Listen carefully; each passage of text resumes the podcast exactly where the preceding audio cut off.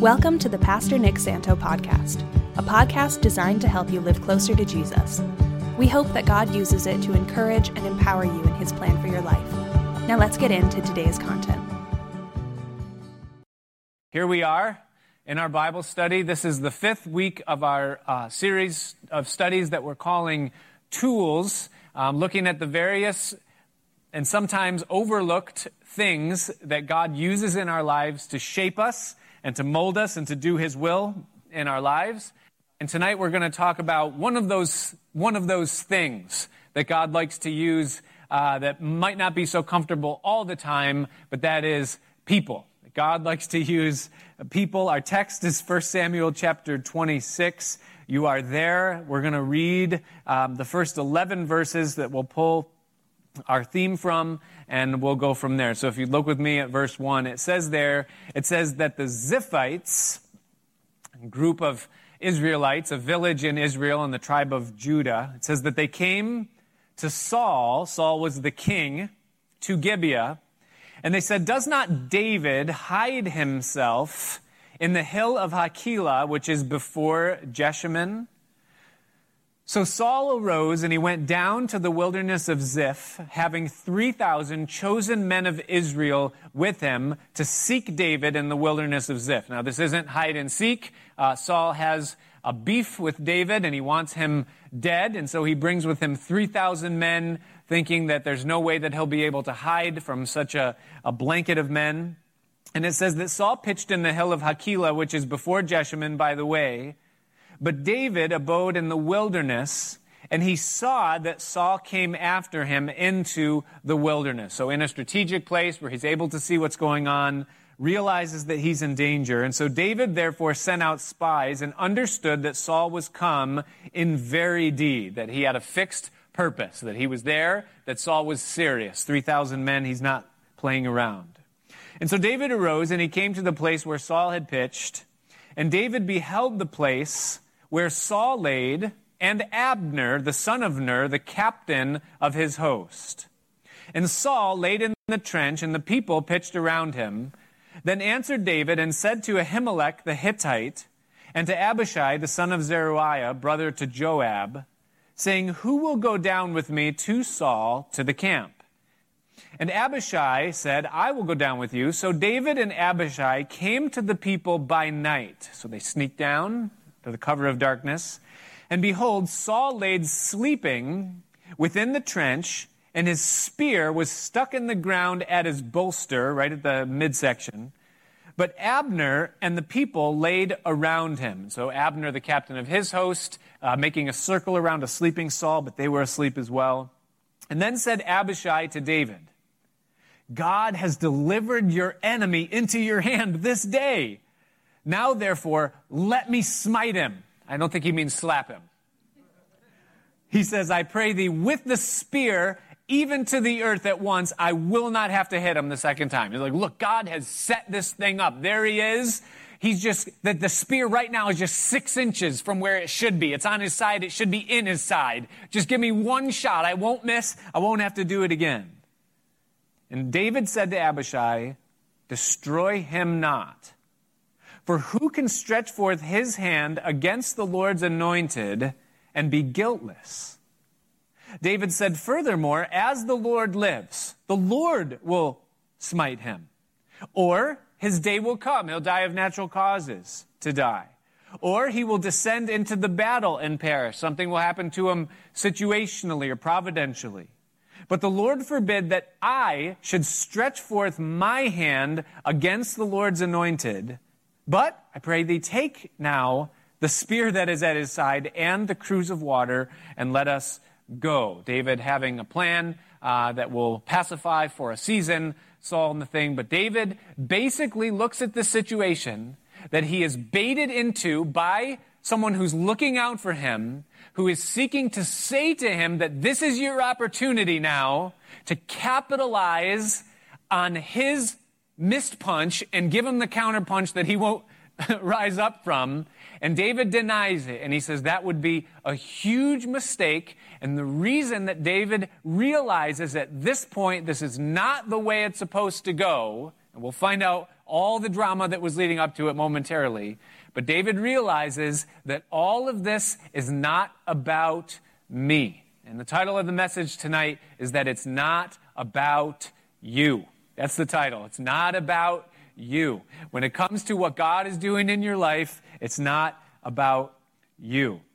Now, when, when you begin walking with God, that moment that you say yes to Jesus and He comes into your life and His Spirit comes inside and you know something has changed, you know something is different, there are two things that happen to you in that very instant. Number one is that you are seen by God as complete. He sees you as though you were completely finished, already in heaven, perfected and glorified. That's the way God sees you because he knows that he's going to finish what he starts. And so you are complete the moment that you're saved. But the second thing that happens at the same exact moment is that not only are you complete, but you're also enrolled.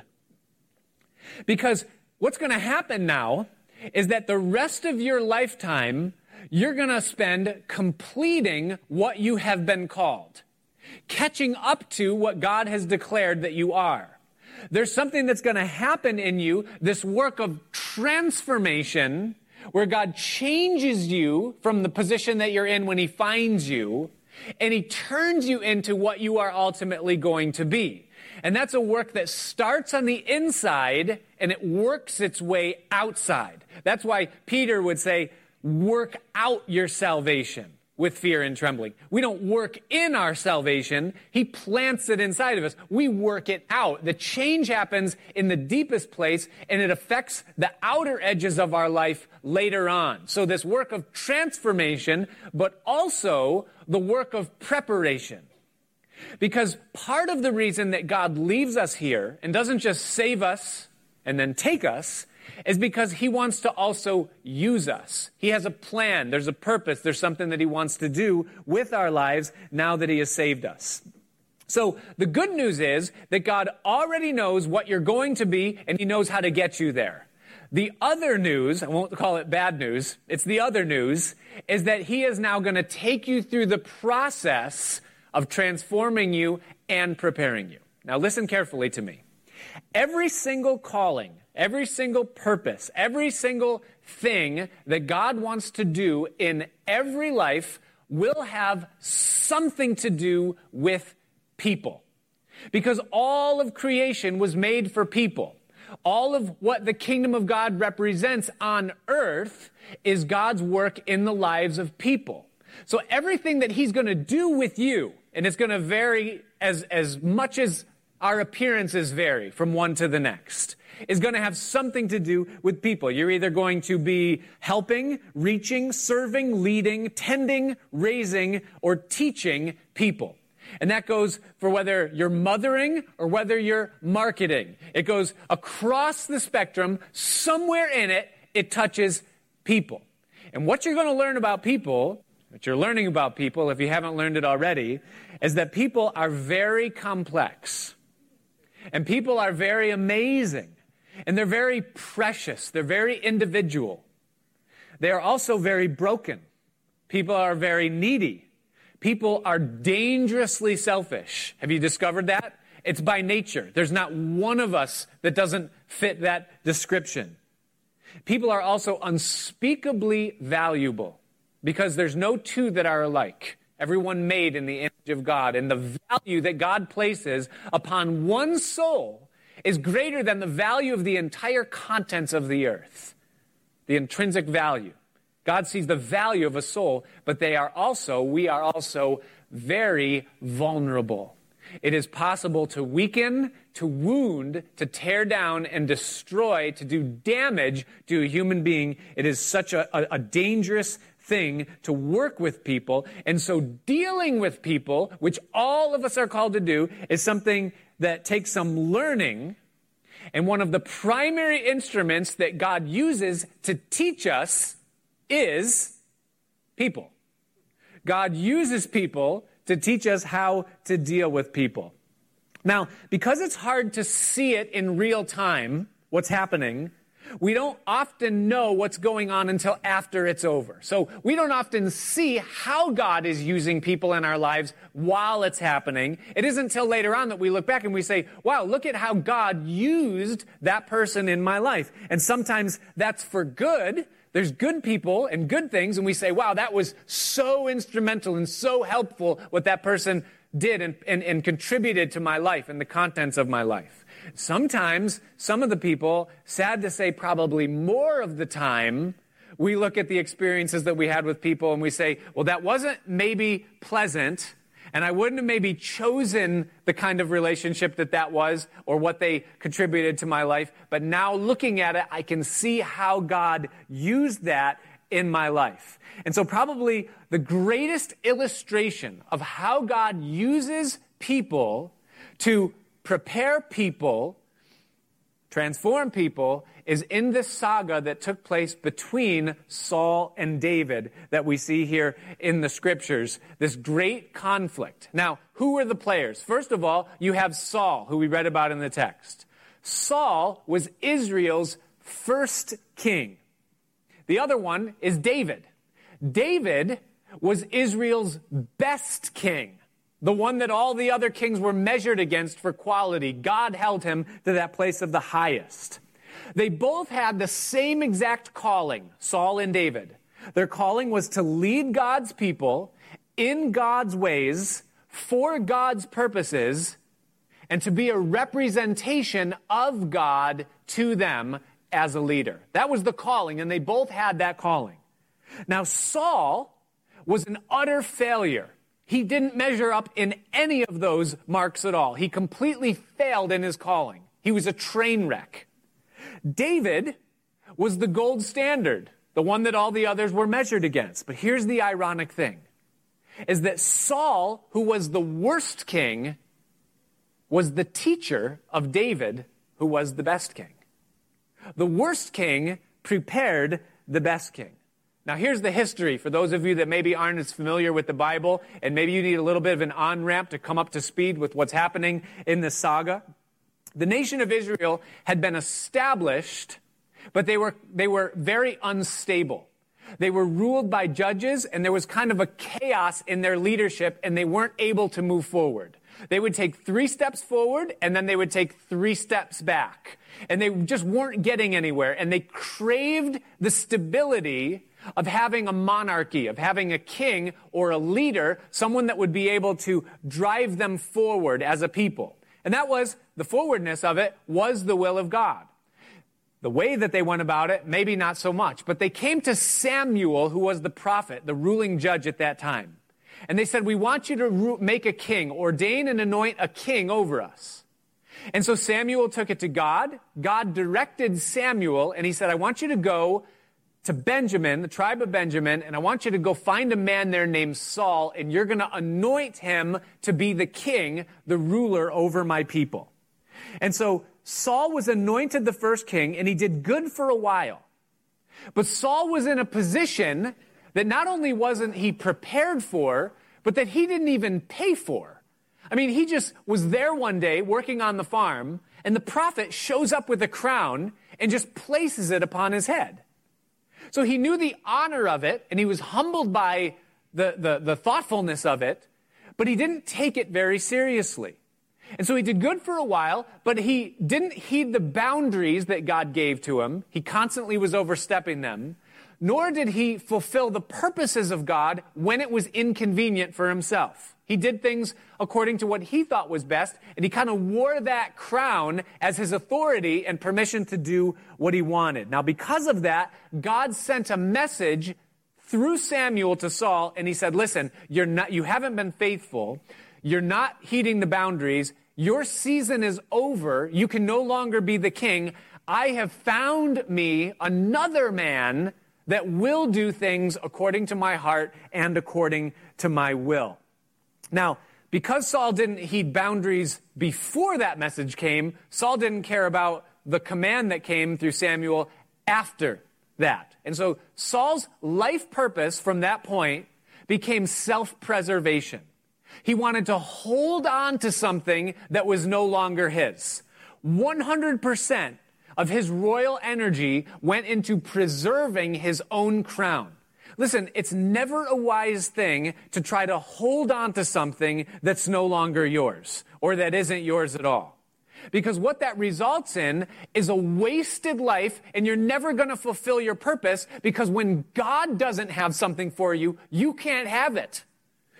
this is the, the 50th anniversary of Woodstock, right? 2019, back from, so this is all we're hearing about these days is it's the 50th anniversary of Woodstock. And so I saw uh, a short clip of an interview um, with a guy who was at the original Woodstock uh, concert back in 1969 at the Yasgur farm. And when it was over, he didn't want it to be over. He wanted to hold on, so he stayed there. And he's still there. He's still there. He works. He is the caretaker of that land. He couldn't let go. And he has given his entire life to being somewhere where something that was past. Not a wise thing to do. And sometimes we can do that. Sometimes we can waste a large portion of our lives trying to hold on to something that was ours for a season, but is no longer. Like, like youth, right? or strength, right? you know, sometimes a relationship that came and went and so they married someone else, but we're still holding on, you know. Not a wise thing to do. It's what Saul wanted to do. So Samuel came and God directed him now to the house of Jesse. God said, I found one of his sons that I'm going to choose as my king. And so Samuel finds a young man named David and he anoints him. But listen, God told Samuel, I don't want you to do it the same way. I don't want you to do it the same way. With Saul, you gave him the crown right away. He knew what was going, it was automatic. With David, pour the oil on his head and don't even tell him what it is that he's being anointed for. Tell him, God's got a call in your life. This oil symbolizes his spirit that's upon you and the preparation that's about to begin, and then silently depart. He doesn't tell a single soul what his business is. By the way, you need to know this is that when God truly calls you, he doesn't need to even tell you that he calls you. And you don't need to tell anybody that he's called you because it will become extremely obvious and you'll figure it out soon enough. No sooner did Samuel leave David's house, but David noticed some things that began stirring within his life. All of a sudden, he had an intense love for God, even more than he did before. That was new. He had a, a sense of leadership, and there was something inside of him where he was just driven to lead. He knew how to lead. He had vision in his life. He had wisdom and sense to know what, what was right and which was the wrong way to go. He was filled with courage and he realized, hey, I'm a young man, but I know how to fight. And we, if you know the story of David and Goliath, you realize that that came to fruition very quickly. He knew how to draw out the best in the people that were around him, and he was one that loved people and loved relationships with people. And pretty soon, it became very obvious and apparent to the people around David that God had a call on his life, and most had the suspicion that he was going to be one day Saul's successor. There's only one problem with that. There was another man who had a suspicion that David would be his successor one day too, and that was Saul. And you recall that Saul's main purpose in life at this point is to defend that crown that he wants for himself, and thus, in that moment when Samuel anointed David, the Spirit of God departed from Saul and it came upon David. And Saul's express intent was now to destroy David. Now, because of this, David became a fugitive. And for about 10 years, maybe even a little bit more than that, David was running for his life from this jealous king, not knowing if he would survive to see morning. Saul was relentless in his pursuit of David. Every time he could, he tried to kill him. And so the text that we read, chapter 26, happens about 10 years into this game of cat and mouse where Saul is chasing David. Now, David has been preserved. At this point, he has about 600 men that have gathered themselves to him, outcasts, those that were distressed, indebted, and discontent, and he is leading them forward. And this text is David's second opportunity to kill Saul. It happened once before. David didn't kill Saul then. It now happens the second time, and David doesn't kill him. Now, the interesting thing to me is the reason that David gives for not killing Saul. See, he could have said, it's against the command of God for me to kill him because God said, You shall do no murder. For me to kill a defenseless man he's in his sleep, that would be outright murder. That's murder one. I can't disobey the command of God, but he doesn't give that reason. Uh, another reason, good reason, would have been for the stability of the kingdom. If I begin my leadership by killing my successor, then what kind of precedent is that going to set for those that will come after me? Hey, if you want to rule in Israel, just kill the current king. That would have been a real good reason to say that's just not wise, but that's not the reason that he gives either. The reason that he gives almost doesn't make sense. He says the reason we can't kill Saul today is because he is the anointed of the Lord. Now, the word anointed means called out and separated, consecrated for a purpose. That's what it means right there when it uses that word. He's consecrated for a purpose. Now, Abishai and the rest of Israel could have looked at David and said, David, don't you know that the Spirit of the Lord departed from him? He isn't the anointed of the Lord anymore. You're the anointed of the Lord. Samuel anointed you. And Abishai would have been correct. But David wasn't looking at it that way in terms of who was the current one wearing the crown.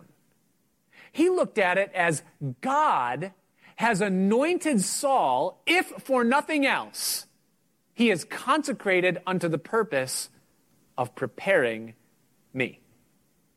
He is anointed of the Lord in my life right now because God knows I need the things that He is doing to me to prepare me for where I am going in the future. God is using him as a tool to shape me so that I can lead God's people the way that they're supposed to go. And David had sense enough to realize that and to recognize that. Now, what that means is that during this course of cat and mouse, David recognized that God, listen carefully, that God, we're done with history, now we're going into, you know, the part where you care because it has something to do with you. you know, and not that we don't care about the history, but you understand my point. David, under the hand of Saul, was allowed by God to feel things that would shape his systems that would become the seed for his success. Under the persecution that came from Saul, under Saul's authority, before David was driven out, he learned what it was like to be underneath the, the, the authority of a narcissist sociopath. David knew what it was like when he would walk into a room and Saul was in it. He knew what it was like to walk on eggshells. Can anybody relate to that in here? You walk in the room with someone and, and you wonder when you walk in and you look at the person, which version of that person you're going to get today? You wonder what kind of mood that they're in, and you kind of like feel out the mood before you let your shield down because you don't really know exactly what you're going to get. David had to deal with that under the Saul, uh, under Saul.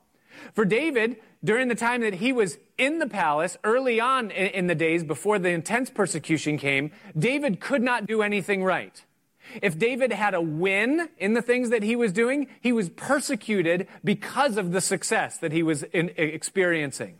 If David had a lose, rebuked and reproved for what he was doing. He couldn't win. He was in a lose lose situation that was there. Once David was driven out of the palace, he was slandered, lied about, and falsely accused every time Saul had the opportunity to talk about David. He had to bear the reproach of the lies that were being told him. I don't know if any of you here have ever been lied about or had your character assassinated by someone who didn't like you just because you were you. That was what David had to go through. He had to feel that. David lost relationships because of it. People died because they helped David. David knew what it was like to live in fear, to live in panic, to live in extreme anxiety, to be on the borderline of going mentally insane, living in hunger and in thirst and in homelessness. All of that happened under the experience of Saul. And so what that means is that no matter what you and I are going through here tonight, in our dealings with people, it is not quite as intense as what David endured while he was under the hand of Saul. He didn't even know if he was going to survive the relationship as long as Saul was alive. So, what did David learn from suffering under Saul? How did all of this prepare David for his position that was coming, for the kingdom that he would endure? Well, one of the things that David learned, and he learned it well, is he learned that people whom he would be leading crave acceptance and approval from those that they look up to. That would become a very valuable lesson for David when he would later become the king. The second best day of David's life up to this point, I'm sure he had better days uh, after this, but the second best day of David's life, the first best day was probably the day Goliath fell. I'm, I'm going to say that's like a distant first. Like you can't touch that with anything else, you know. But probably the second best day of David's life was the day that he got a job in the palace. He went from being just a shepherd boy on a farm in Bethlehem to being employed by the king. We're told in 1 Samuel chapter 16 verse 21, it tells us there that David came to Saul and that he stood before him and that he loved him greatly and he became his armor bearer. And so David was called in initially as a musician. He then becomes or is promoted to the place of Saul's armor bearer. What a privilege to be the one who carries the armor of the king into battle. And it tells us there, and I want you to notice it, it says that David loved him. And that love never went away, even during the days that Saul was so persecuting David. David wept when Saul died. David had a genuine esteem and appreciation for the person of Saul. Interesting thing is that Saul seemed to never even notice David during those early days. Because David was his armor bearer and his personal musician, but that was before Goliath's head came off. And so what that means is that after Goliath, his head comes off, Saul says, Who's that? And he didn't even recognize him. And when he was brought close, he whispered to his, Who is this guy? And they're like, King, that's David. David, you know, David, he's the son of Jesse. And he's like, Wow, he's good man. Give that man a promotion. Didn't even notice him. David loves him, but he's too small for Saul. Saul's the king. This is just a peon armor bearer of nothing. Now, that led to one of David's worst days. Because David started to have influence, David started to have wins and successes, some military exploits. He started to gain the respect of some of the subjects and some of the people in the palace and in the kingdom. And when Saul saw the influence of David growing and he became jealous, he began his persecution.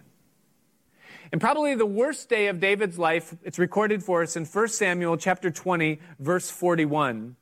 It was the day that David realized that Saul really did want him dead and that he was going to have to run for his life. And I want you to notice what it says. It says, As soon as the lad was gone, David arose from the place where he was hiding in the south, and he fell on his face to the ground, and he bowed himself three times. This is to Jonathan, Saul's son, who he's friends with. And it says that they kissed each other and they wept one another until David exceeded. The word literally is that David wept out. Meaning, the day that David realized that Saul really did want him dead, before it was just kind of a suspicion with evidence, but now it's confirmed. Saul wants me dead.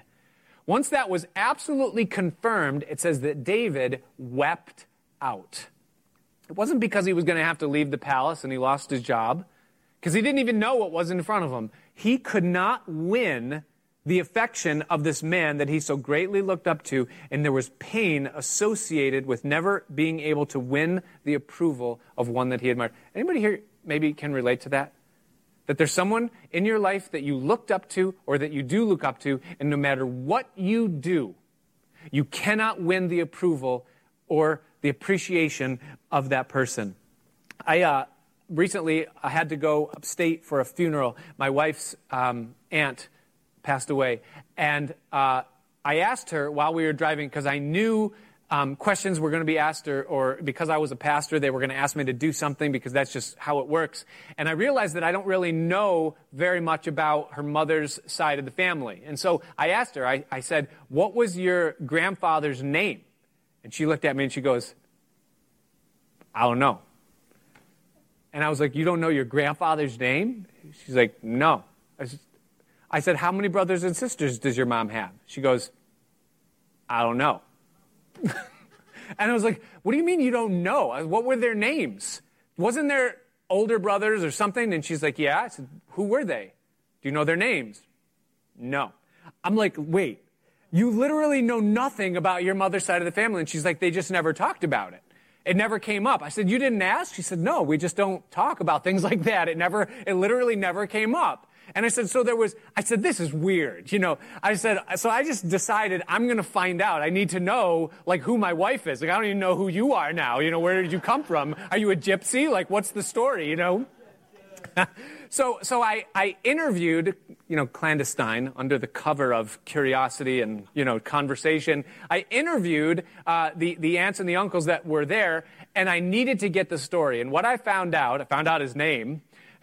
what I found out is that he was kind of a deadbeat of a dad. Is that he, he, he, he was kind of dishonest. He, uh, you know, didn't really provide that well. He wasn't there for any of his kids. Uh, and what I found is that George's aunts, and, and, there's a lot of girls in the family, is that they, they all carried this heaviness because they didn't have a relationship with their dad. At some point, he found another woman. He went off with her, and the two oldest ones kind of went that way uh, with him, and thus they lost contact with the, the ones that were behind. I mean, the whole picture, everything came together in terms of understanding the dynamics of, uh, of the family. And it wasn't like it was a totally dysfunctional thing. There was love in the home, but he was kind of dysfunctional. And so he kind of uh, went on his way. But here was the thing that got me, is that one of George's mother's younger sisters uh, tried to keep touch with her father because she desperately craved to have a relationship with him. And he kind of strung her along. He moved down to Atlanta and he said, Why don't you move down here and we'll start over again? And so she moved at the age where she was just old enough from where she lived in upstate New York all the way down to Atlanta for the express purpose of having a relationship with her deadbeat father who was never there for her. And then he didn't come through on that either. He completely ignored her once she arrived, and then a few years later, he passed away, and she ended up doing okay. But the thing that broke my heart and struck me and spoke to me as a dad is that our kids are desperate, desperate to win our approval and our affection and to be in a relationship with us. It is a human need that we be appreciated and honored by the people that we look up to. We crave it. And David had an esteem for Saul, and David held pain inside of him because he could never obtain it. No matter what he did, he could never earn the respect of someone that he really respected. Now, because David knew what that felt like, once David became the king, he did completely the opposite thing. One of the keys to David's success was that he constantly validated and honored those he served alongside. He gave his men honor and opportunity and room for enlargement. And that was the way that David ruled. He said, I understand this need in people because that need wasn't met in me. And rather than letting that turn him into the same type of person, he said, I'm going to go the other way and I'm going to give to people what I know that they're going to need from me one day. I think of even how the Father, our Heavenly Father, validated His Son Jesus in His earthly ministry. We think, well, why would He even need that? He was part of the, tri- the Trinity, the triune Godhead. But when Jesus started his earthly ministry, the Father spoke from heaven and he said, This is my Son in whom I'm well pleased. Validation and honor, lifting him up, though maybe it was completely unnecessary. That was the example. Listen, people that don't know where they stand with you are always going to lack confidence to blossom in the thing that they were made to do if they need it from you. And if you're a parent, if you're a leader, if you're a husband and you're leading a wife, or if you have people that work for you, take the amount of honor and validation and appreciation that you show to the people that are unto you and triple it tomorrow. Show them validation and honor. How did David deal with this rejection in his life? Do you know what he did? Is that he looked higher. He realized that the validation that came from men, though it be good, it's not the real validation that I need. And he took validation from the Lord. Psalm chapter 18, verse 28 and 29. Listen to what David says. Throw it up there on the screen. He said, For you will light my candle. The Lord my God will enlighten my darkness. For by you have I run through a troop, and by my God I have leaped over a wall. He was validated from his father. And that validation and approval enlarged him and caused him to move forward even when he couldn't get it from Saul. The other thing that David did is that he did things differently. God not only used Saul to uh, show David the, the, the, the, need for acceptance and approval from those that, that look up to you. But God also used Saul to teach David that people thrive when they're free and empowered. People thrive when they're free and empowered. During the years of David's uh, running away from Saul, he began to gain some momentum.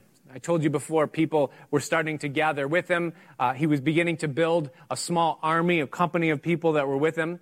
And, and, they came to a certain village, David and his group, a little village that was called Keilah. And the story is recorded in chapter 23. You can go back uh, and you can read it later. It's an interesting text. But it says that Keilah, this little village, it says that they had been invaded by the Philistines.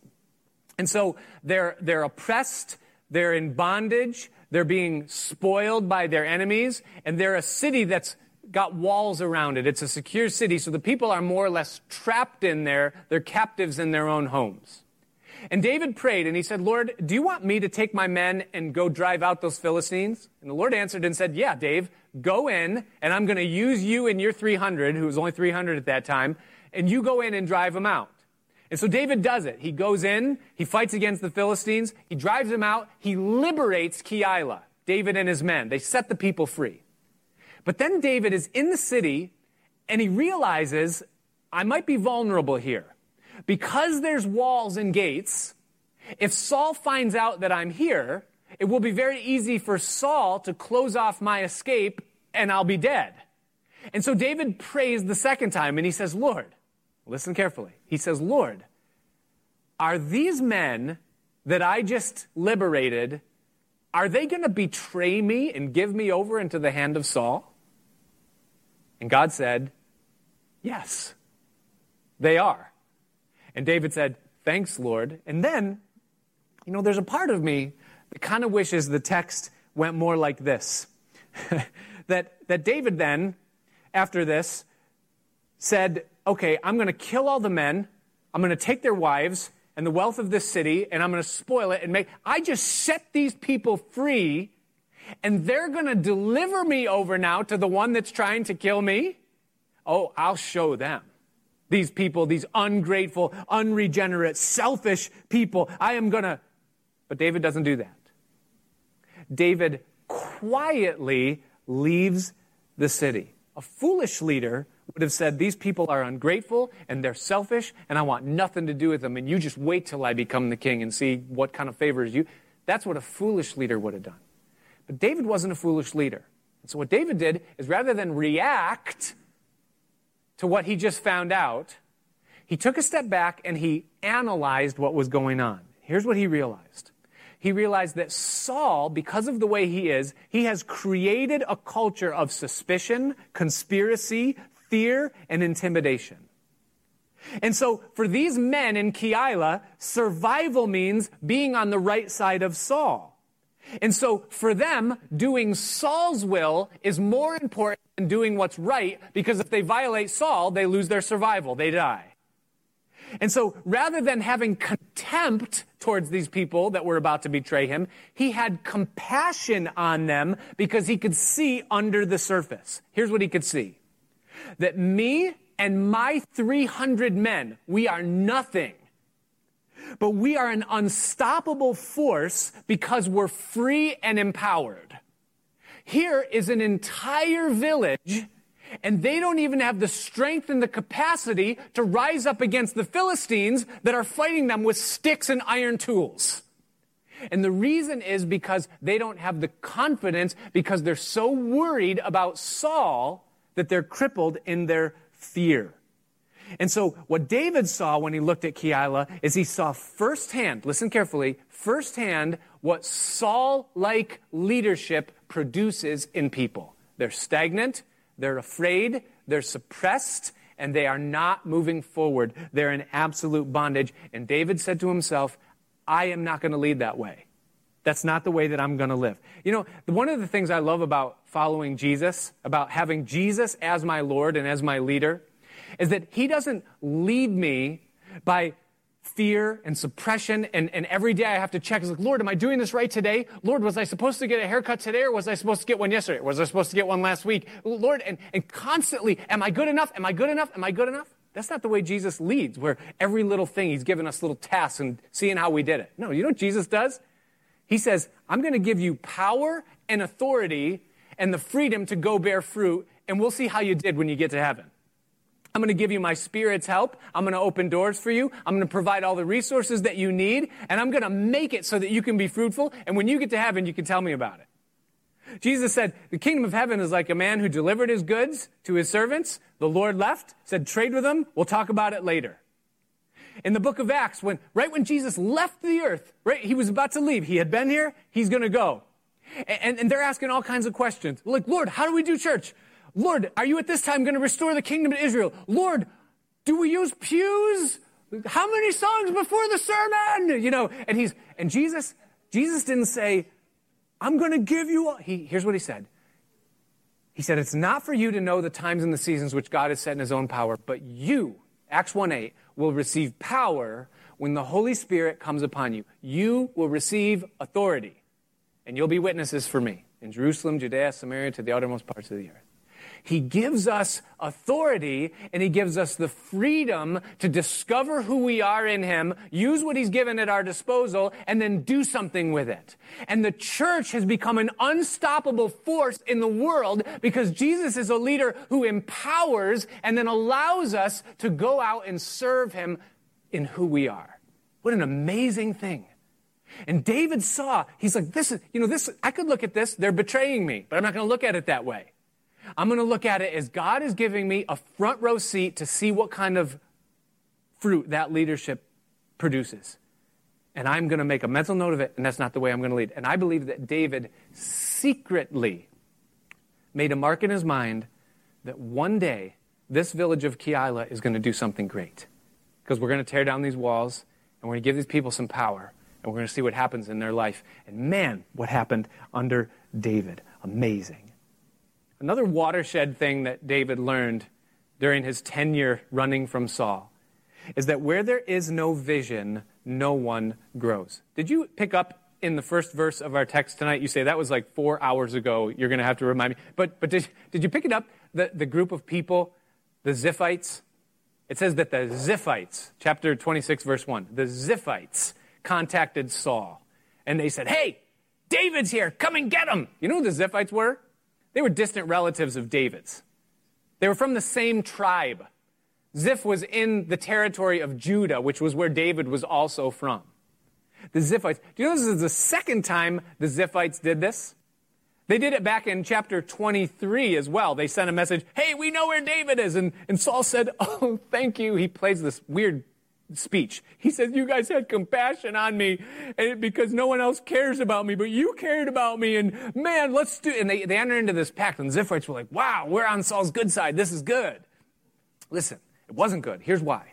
Because they were giving their energy to stupidity.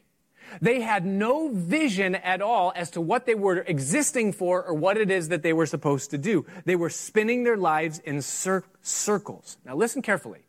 The reason why Israel wanted a king, they said, Give us a king. We want a king, was because they wanted to progress. They wanted leadership. They wanted order. They wanted vision. They wanted freedom. They wanted to prosper. They wanted to expand their borders. They wanted to do what it was that God put them in the earth to do, and they weren't doing it. So they said, Give us a king. That's what they wanted. And so the king's job is to know God's purpose, to cast vision for the people, and then to lead them and empower them to do God's will and take part in it. That's what God wants. Proverbs 29 verse 18, it says, where there is no vision, the people perish. Habakkuk chapter 2 verse 2 talks about how to cast vision. It says, write the vision, make it clear that he that reads may run. All the instruction is there know what the purpose is, then communicate the purpose to the people around you so that you can move as one in the direction that you're supposed to go.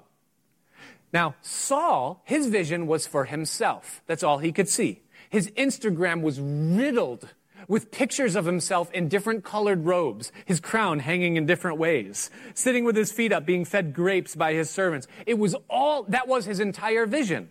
And because that was his vision, people got excited when they made Saul happy. Oh, Saul, David's over here. They were wasting their energy doing nothing because it was all about Saul. David realized this is not what it's about. The kingdom and the crown is about serving God's purposes. The reason for leading is because there's somewhere to go. It has nothing to do with us. It has nothing to do with me. It has everything to do with God, with His will, what He wants to do in the lives of other people. And if we're going to move anywhere, we're going to need vision from Him, and we're going to move in that direction. So David didn't get bitter because he was betrayed by people that were related to him. He knew that also was the byproduct of Saul's leadership. He took it internally and he said, Listen, if I'm not going somewhere as a leader, dad, listen to me. Mom, listen. Business person, ministry leader, person called of God, listen, if you don't know where you're going, then the people that are following you will go nowhere as well. And that's exactly what was going on. David realized, I need to know what it is. I'm going to look at the Bible. I'm going to see what God's will is. I'm going to look at the Bible. I'm going to see what a king is supposed to do. I'm going to look at a Bible. I'm going to see what kind of leadership is effective for people. And that's where I'm going to stand. I'm going to lead that way. David wouldn't have learned that any other way. They didn't have leadership school in David's day. He couldn't grab a book by John Maxwell and say, I'm going to figure out how to do this, you know.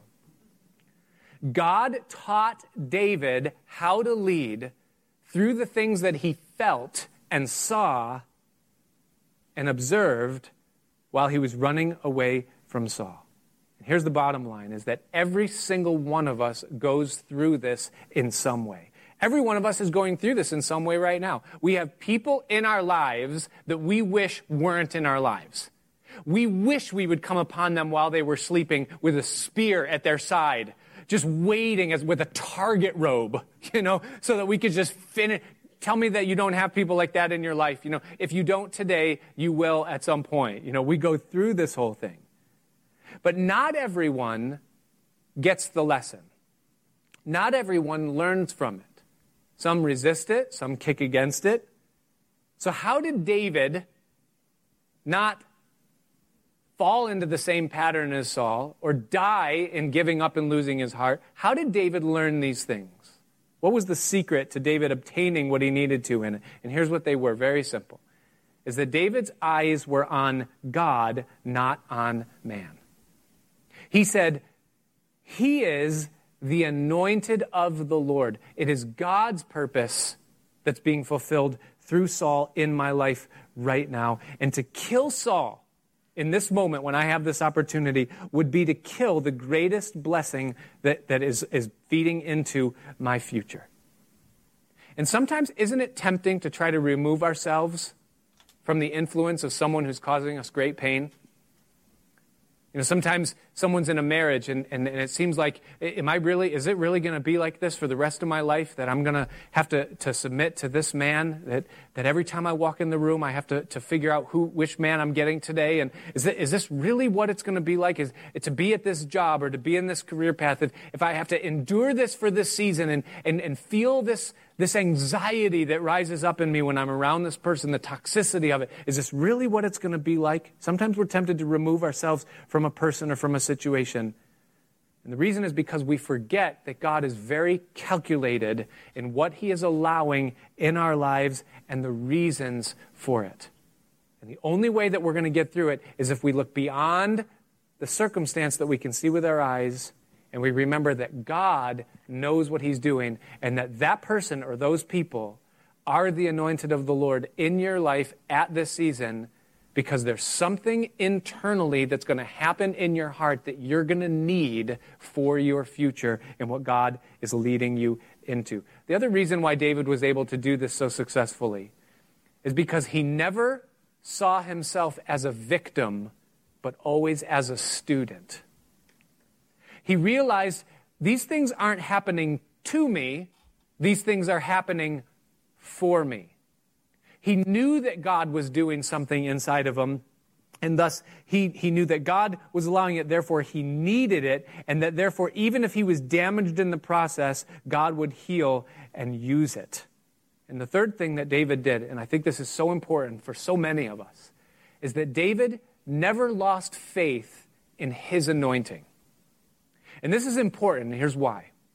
Because if David doubted the call of God on his life, or the love that God had toward him, then he would have had reason every single day to blame himself for the things that he was suffering. Well, this is happening because I was, this is happening because I lied. This is because I didn't, wasn't faithful. This is because of my pride. And every single day, he would have been under the weight of the, the, the, the situations instead of riding over them because he knew that in spite of the pain, God loves me, God called me, God's doing something in me, and he kept that in his mind. God didn't anoint me and then realize that I was a flop and make a mistake.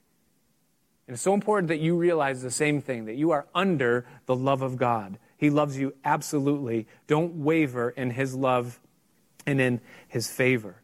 You know what's amazing about uh, when you look at the end of Saul and you look at the end of David? David, I mean, Saul, he, he slowly enclosed himself in a prison of self. By the time he died, he was living in this little room where all he could see was him. And his profession, the last words of Saul, were, I played the fool. I wasted my life. David, on the other hand, went a totally different direction, and it tells us in Psalm chapter 31, verse 8. I want you to listen. He wasn't enclosed in a prison, but he said this He said, You have not shut me up into the hand of the enemy, but you have set my feet in a large room. What a contrast, isn't it? Is that David took the things that were done to him, he allowed them to shape him, and at the end of his life, he could say, God, you have done more than I could ever have imagined. And every bit of suffering that I went through was absolutely worth it. I invite you this evening, if you're in the earshot of my words, and I'm not talking about just the education part, but if you feel the weight of God using someone in your life to do things in your life that are perhaps painful, and it's discouraging to you, it's pressing you down, I invite you tonight to lift your eyes higher. To don't just see what the person is doing, don't just analyze what you're feeling and want to be away from, but look at what God is doing. Lift your eyes higher. The people in your life are not obstacles keeping you back. They're not even escalators that you're to step on to move yourself forward. They're education. God is using those things in your life to prepare you for what's to come. I also want to invite you tonight to not look at your life as though you're a victim rather that you're a student. That the things that you're feeling in the situations that you're in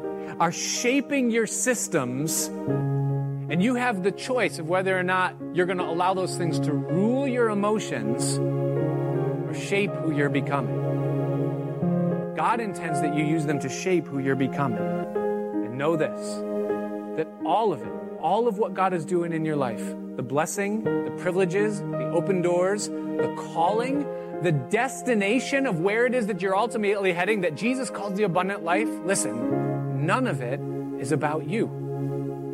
It's not about you at all. We get to enjoy it, but it's about Him. It's about the people that He wants to use us to influence and lead. It's about carrying the baton the best we can for the season that we hold it and then setting up those that will come after us that when we hand it to them, they're already moving in the right direction. And if we can get our eyes off of ourselves, and if we can see what God's doing in the bigger picture, then we'll be fully prepared and fully ready. You're complete in Jesus Christ, but you're enrolled. And there's a process at play right now, His work in your life, to prepare you for what's to come. Father, I just pray tonight for my brothers and sisters. I, I, thank you, Lord, that you lay out these pictures so, so amazingly in your word.